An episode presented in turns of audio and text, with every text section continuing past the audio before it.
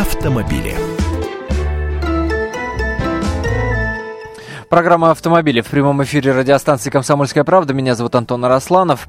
А, готовьте ваши телефоны, готовьте ваши э, и мобильные, и городские, для того, чтобы звонить и писать нам смс-сообщения, потому что, безусловно, хочется знать ваше мнение касательно предложения, которое прозвучало из уст заместителя председа... Э, министра простите, э, внутренних дел России Виктора Кирьянова. А, предложение о том, чтобы отправлять на принудительное лечения автомобилистов, которые неоднократно попадаются пьяными за рулем. Я приветствую автоэксперта «Комсомольской правды» Андрея Гречаника в этой студии. Андрей, привет. И я всех приветствую.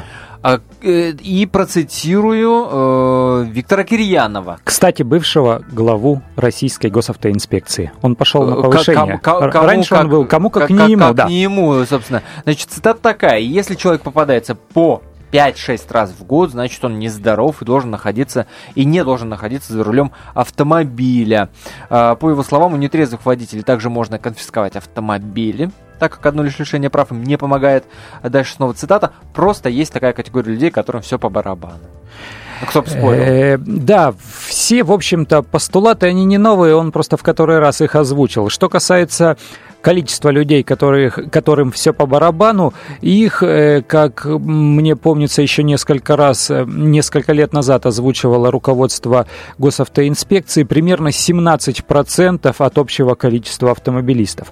17%, 17% от, общего, от, от общего количества автомобилистов это люди, которые нарушают не просто по неосторожности, по незнанию, э, или там, где, ну, уверены, что их не заметят, а просто из принципа, ну потому что им наплевать. Вот я еду как хочу, как мне, как мне хочется, как мне, э, как мне сейчас вот э, захотелось. Много.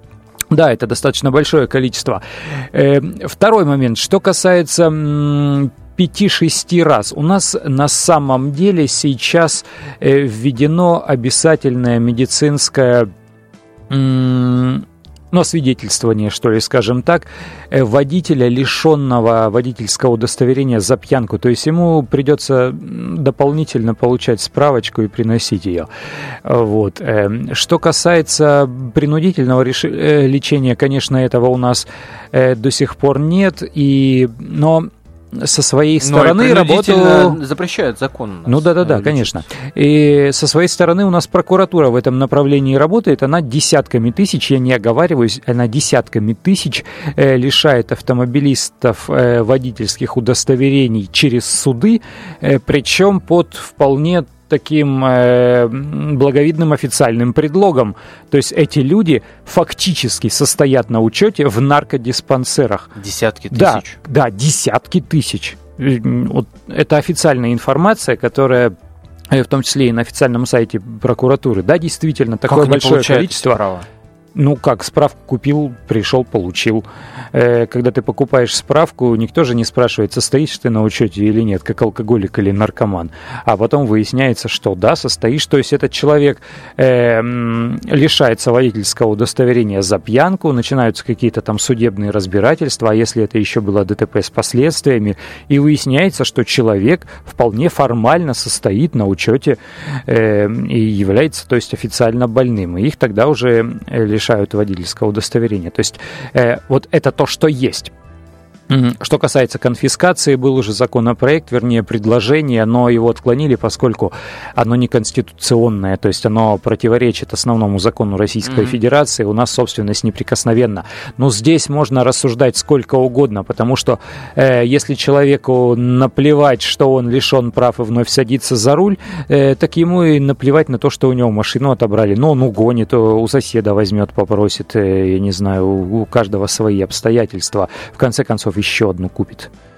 Ох, богатые нарушители это называется. Давай принимать телефонные звонки. Очень интересно, что вы-то думаете по этому поводу. Можете ли вы согласиться с Виктором Кирьяновым, который предлагает, напомню, принудительно лечить тех автомобилистов, которые пьяными, неоднократно пьяными попадаются за рулем, нравится ли вам, то есть симпатизируете ли вы тому законопроекту, который был отклонен, но тем не менее а, мы постоянно слышим эти предложения о том, чтобы конфисковывать э, автомобили у таких водителей. Может быть, у вас будут другие предложения, как можно бороться с пьяными за рулем. Звоните нам по номеру телефона 8 800 200 ровно 9702, 8 800 200 ровно 9702.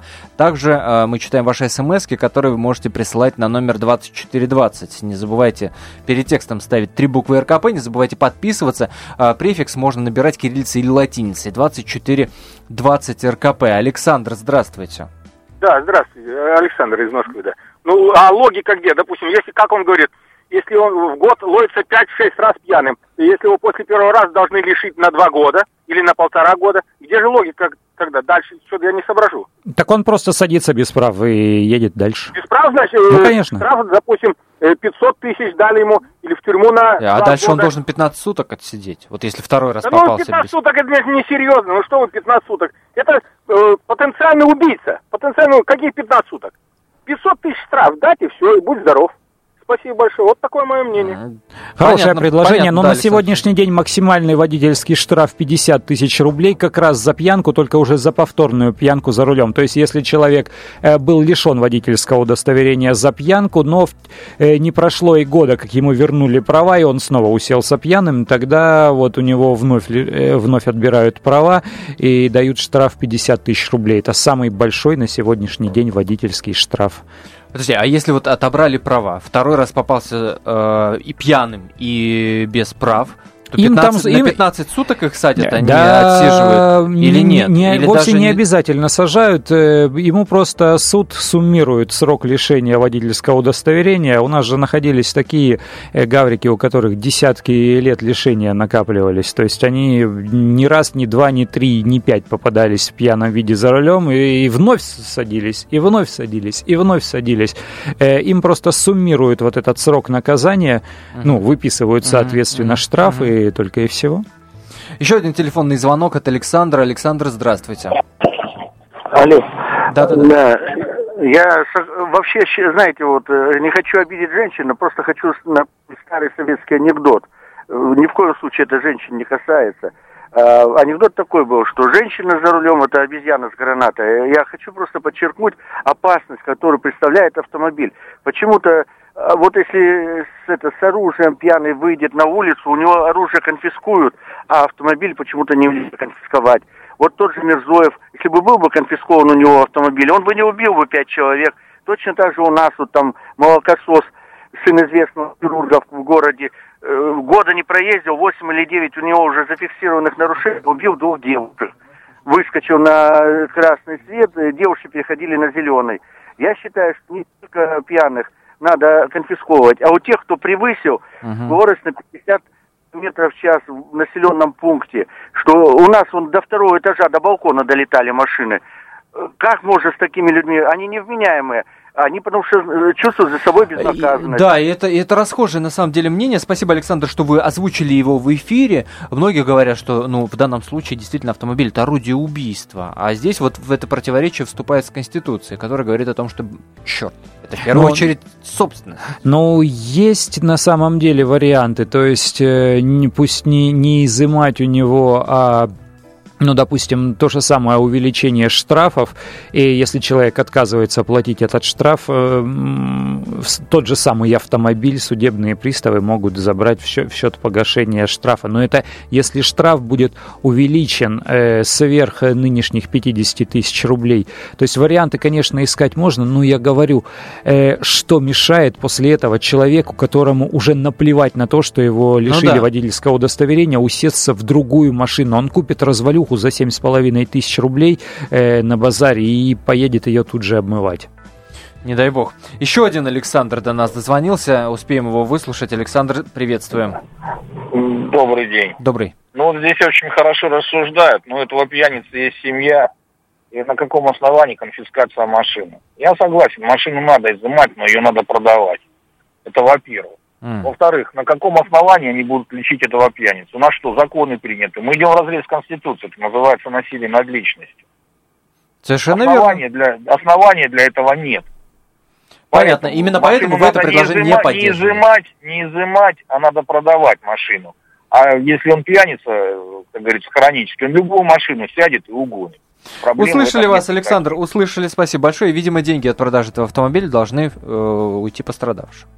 Но, и, если, таковые... Вот уж не знаю, как это, это опять же перераспределение чужих средств. Тут э, очень много правовых моментов, э, тонких, сложных, э, и совершенно очевидно то, о чем говорил Виктор Кирьянов, оно требует не просто внесения изменений в Кодекс об административных правонарушениях, оно требует вообще перекроить законы и вводить какие-то новые требования, особенно когда речь идет о принудительном лечении. Спасибо тебе большое за этот эфир. Э, Андрей Гречаник, автоэксперт «Комсомольской правды» был в эфире.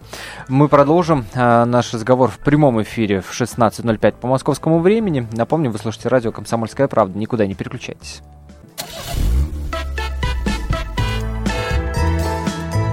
Автомобили. На радио «Комсомольская правда».